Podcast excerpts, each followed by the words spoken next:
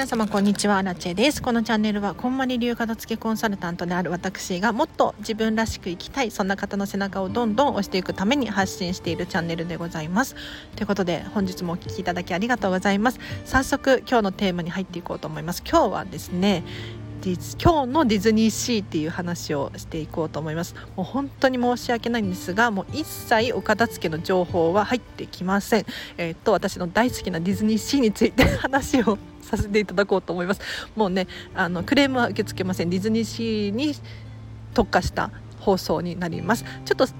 本題に入る前にお知らせだけちらっと。平日の朝はライブ配信をしておりましてお片付けのお悩み質問に答えたり1日1個課題を出していますのでこのライブ配信参加していただくとですね理想の暮らしがぐぐっと近づくそんな内容になっております。ぜひこのチャンネルフォローしていただいてお会いできるととっても嬉しいです。では今日のテーマ今日のディズニーシーっていう話をしていこうかなと思います。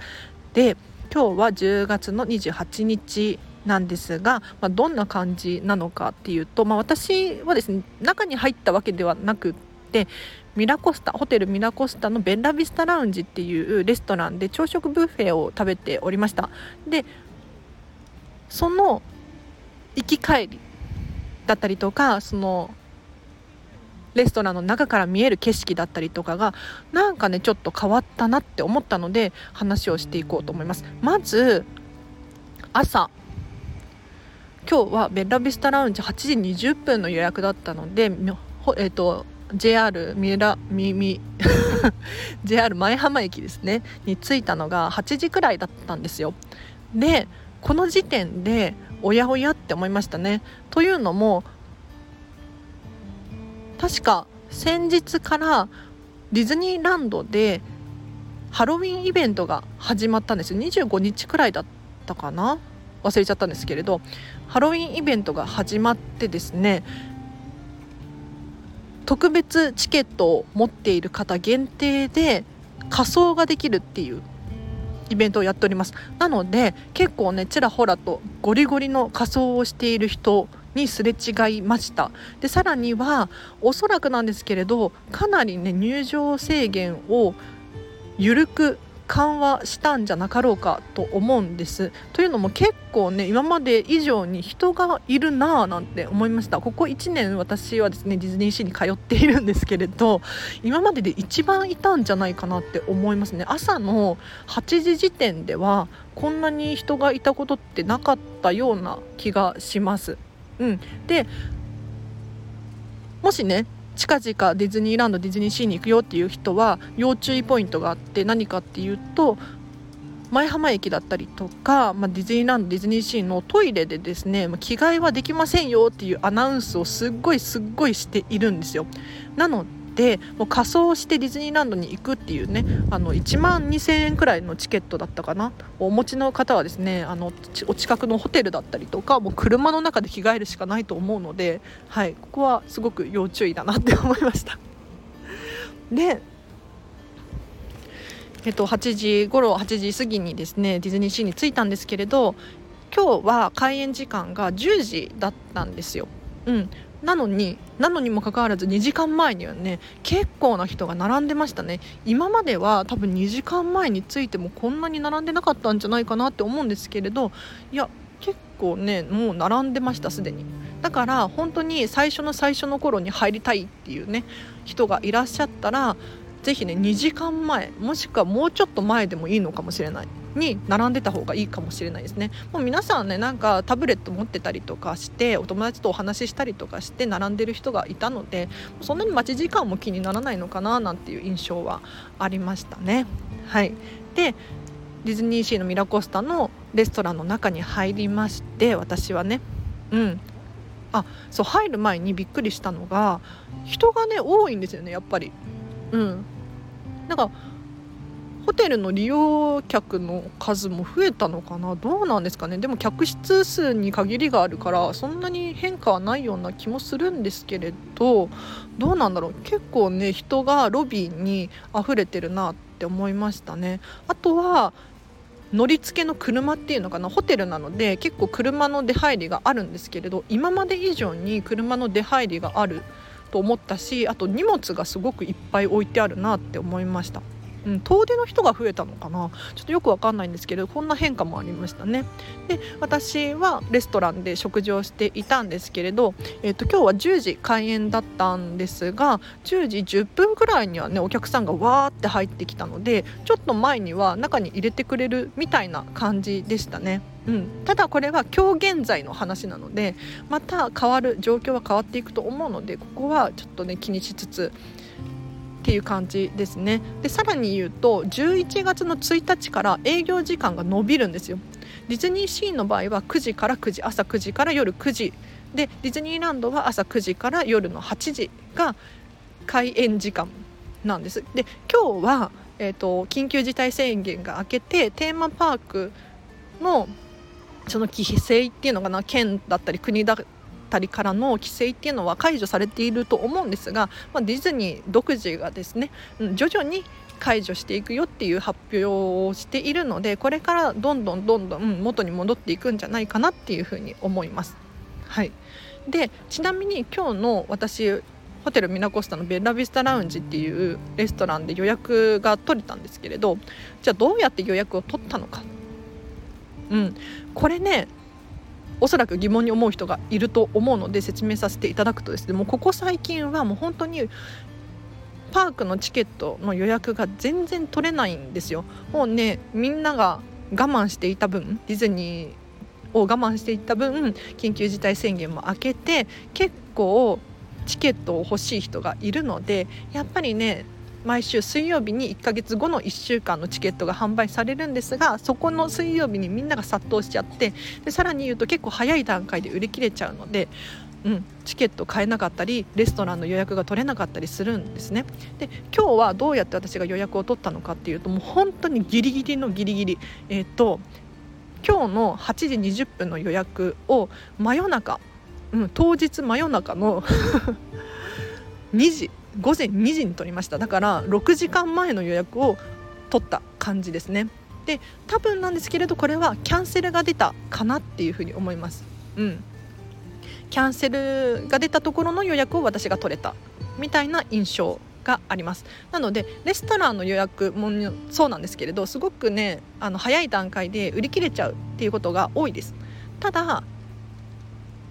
当日だったり前日くらいになるとキャンセルがちらほら、まあ、出ることもあるのでぜひねあのチェックし続けてほしいなと思いますで特に水曜日だったのが勝因かなって思うんですけれど水曜日っていうのは皆さん先ほどもおっしゃったんですけれどおっしゃった私が言ったんですけれど パークのチケットの予約の日なんですよ。うん、なんですがこれね実はもう本当に落とし穴があって何かっていうとディズニーリゾート全体の予約サイトのアクセスができなくなってしまうんです。要するにディズニーランドディズニーシーのチケットを取りたい人が殺到していてディズニーランドシーミラコスタのレストランの予約もアクセスがしにくい状況になっているんですよ。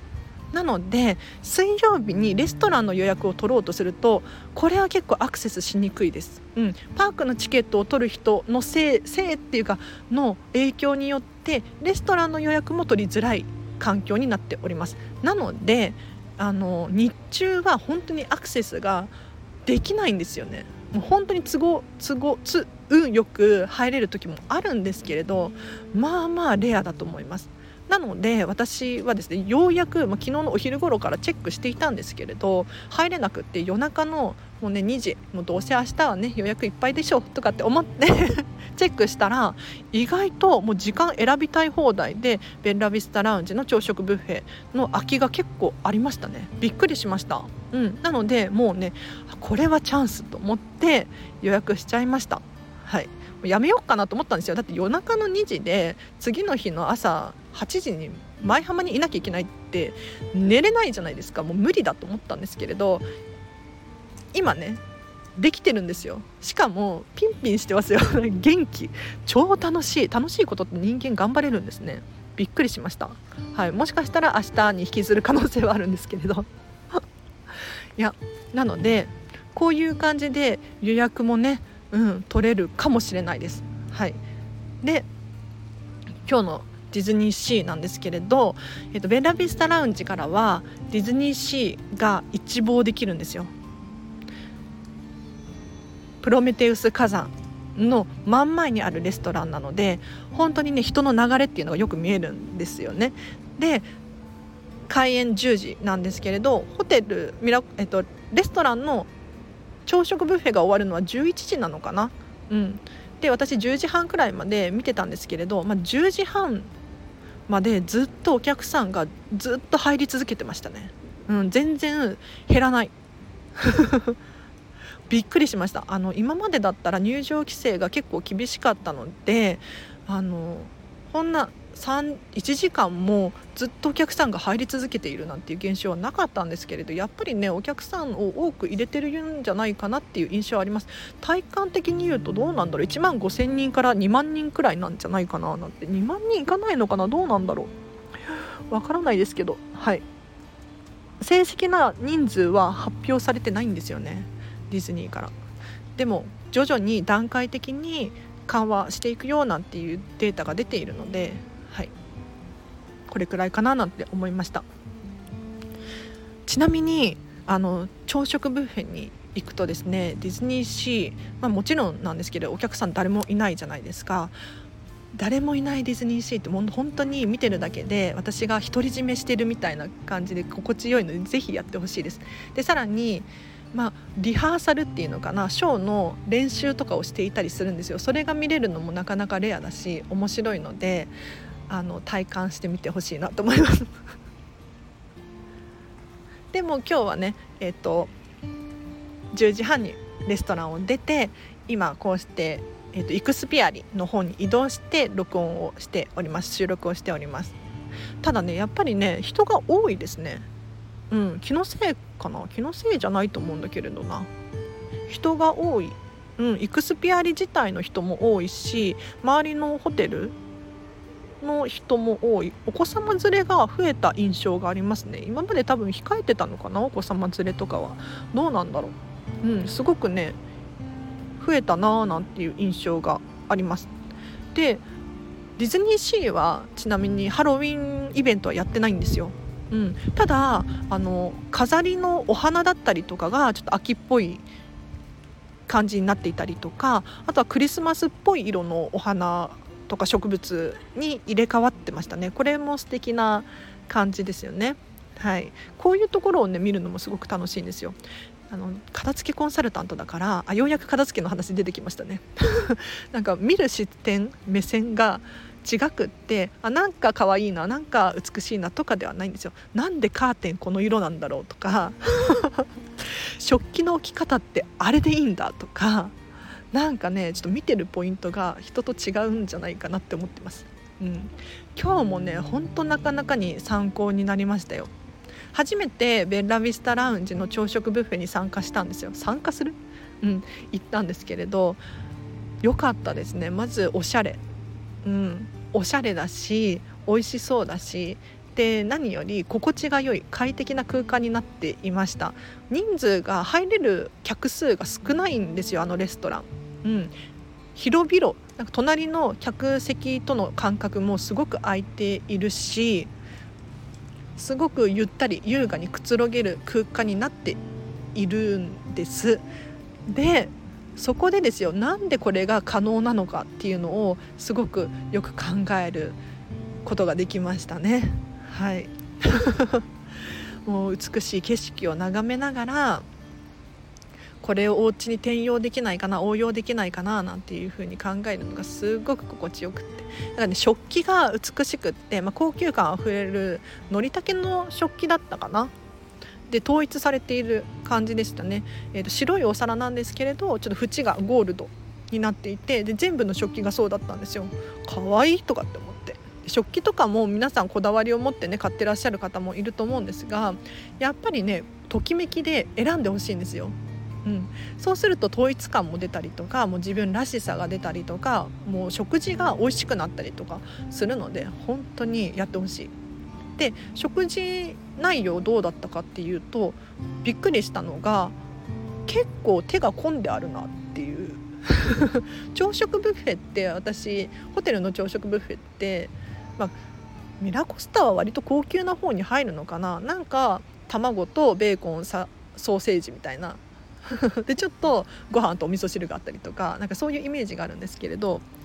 さすがにホテルなのでフルーツも綺麗にカットされていて美しい見栄えが。でお食事もなんかね手が込んであって例えばなんだろうな。朝から朝から食べるの？みたいなハンバーグだったりしかも煮込みハンバーグだった。あとは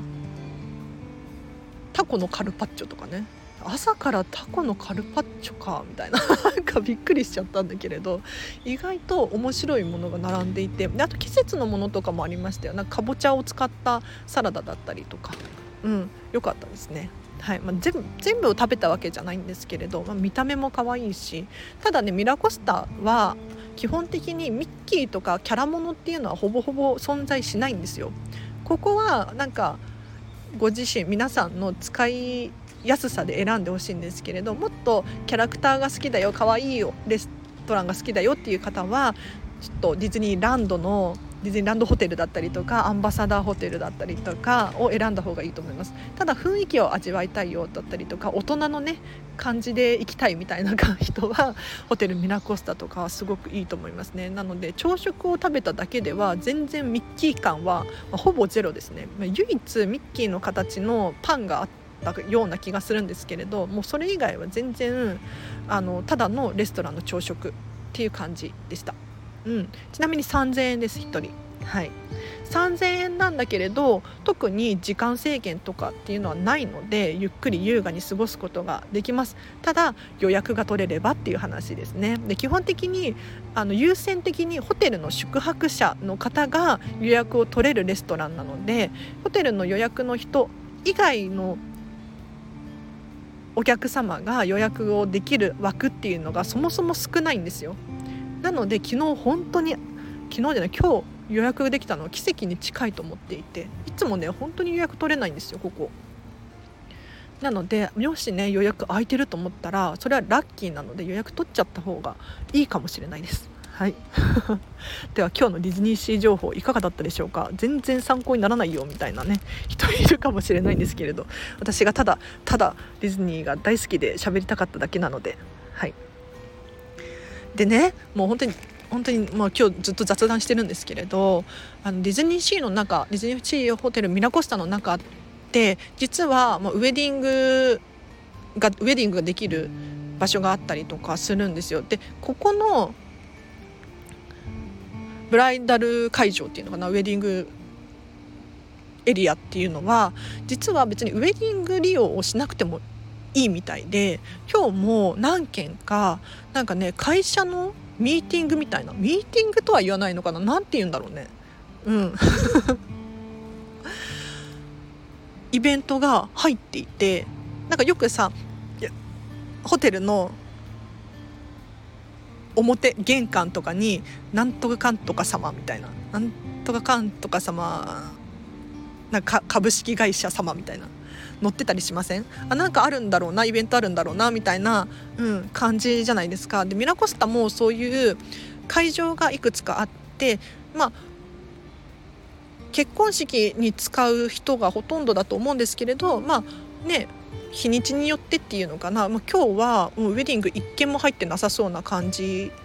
で、えっと、会社のなんかセミナーじゃないけどよくわかんないけれど、うん、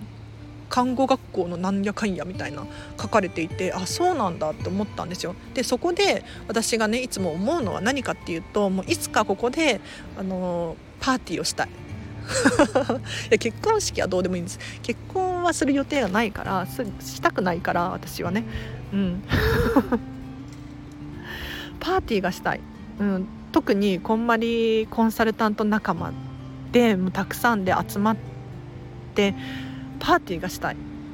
ケーキを食べたい。ケーキとかは食べれるみたいですよ。頼めば。頼めばっていうか今予約が必須なんですけれど。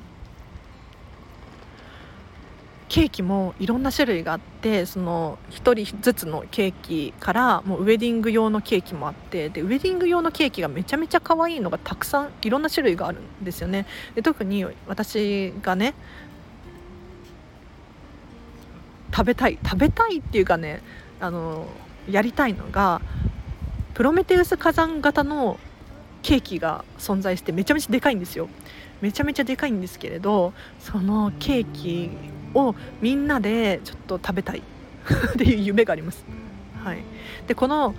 ケーキ検索したところどうやら中にドライアイスが入っていてで火山が噴火するみたいな演出ができるそうなんですよ。はい。だからこれをね私のこんまりコンサル仲間でパーティーをしてちょっとねやりたい。できるのかな？めちゃめちゃ高そうだねでも。もしそういうのをやったことがあるっていう方いらっしゃったらコメント欄で教えてください。どんな感じだったのかめちゃめちゃ気になるので、はい、では今日はもう全然お片付け関係なくて本当に失礼いたしました。今日のディズニーシー情報をシェアさせていただきましたがいかがだったでしょうか？めちゃめちゃ楽しいですね。うん。話足りない。話足りないな。ディズニーシー皆さん最後に行ったのいつですか？多分もうね状況かなり変わってますよ。もう日に日に変わるしね、うん、1ヶ月後とかも全然予想がつかないです。もう何て言うのかなどんどん入場制限の話も変わってくるし予約の取り方も変わってくるし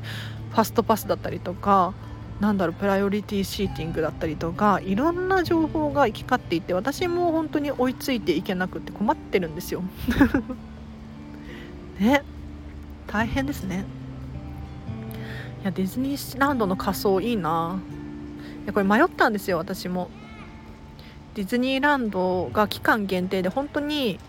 1週間もやらないのか5日くらい限定で朝8時から入れる1万2000円のチケットっていうのが数量限定で発売されていたんです。これねめっちゃ迷ったんですけど私仮想興味ないなと思って そもそも論。うん。あの話はなしになりました。はい。でもね入場規制があってコスプレができてってなったらすごく充実したハロウィンになるんじゃないかなって思いますよね。だって今まではすごい込み込みだったじゃないですかディズニーランドディズニーシーって。でハロウィンの時期なんてもう一番混んでるなんて言われてたくらい混んでたと思うんですよ。そこがまあある程度空いていて写真もねたくさん撮れるだろうしいいですよね。羨ましいな。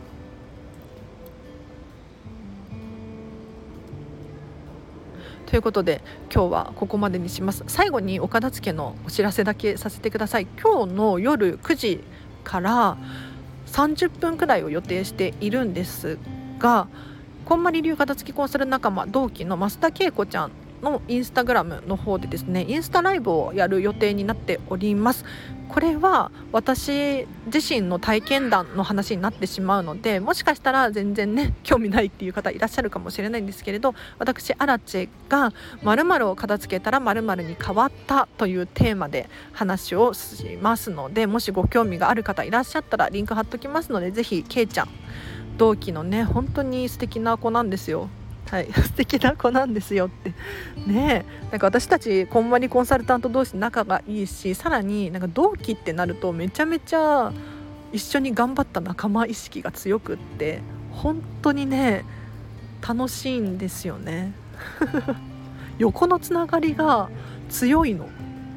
こんなことってあります？なんか職場の人とめちゃめちゃ仲がいいよって、まあ、ある人はあるんだろうけれどここまでねなんか友達みたいな親友みたいなのってないよなってすごく快適な空間で。そうなので今日のライブ配信も私めちゃめちゃ楽しみにしてるんですよ。なので是非ねはい遊びに来ていただければなと思います。では今日はここまでにします。今日の後半もですね皆様ハピネスな一日を過ごしましょう。あらでした。バイバイ。ちなみにこれから私片付け部屋やるって言ったら参加してくれる人いるかな？片付け部屋って何かっていうとあのライブ配信で私がただひたすら片付けをしてるんですよ、えーと、スマホの中のね写真を片付けようと思ってるんですけれど私が片付けているライブ配信を見ながら皆さんが何かを片付けるっていう。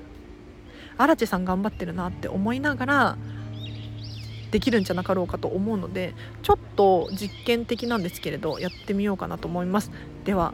えーと、4ゼ0スタジオでやるかもしれないのではい、ぜひ気になる方いらっしゃったら遊びに来てください。では今日はここまでにします。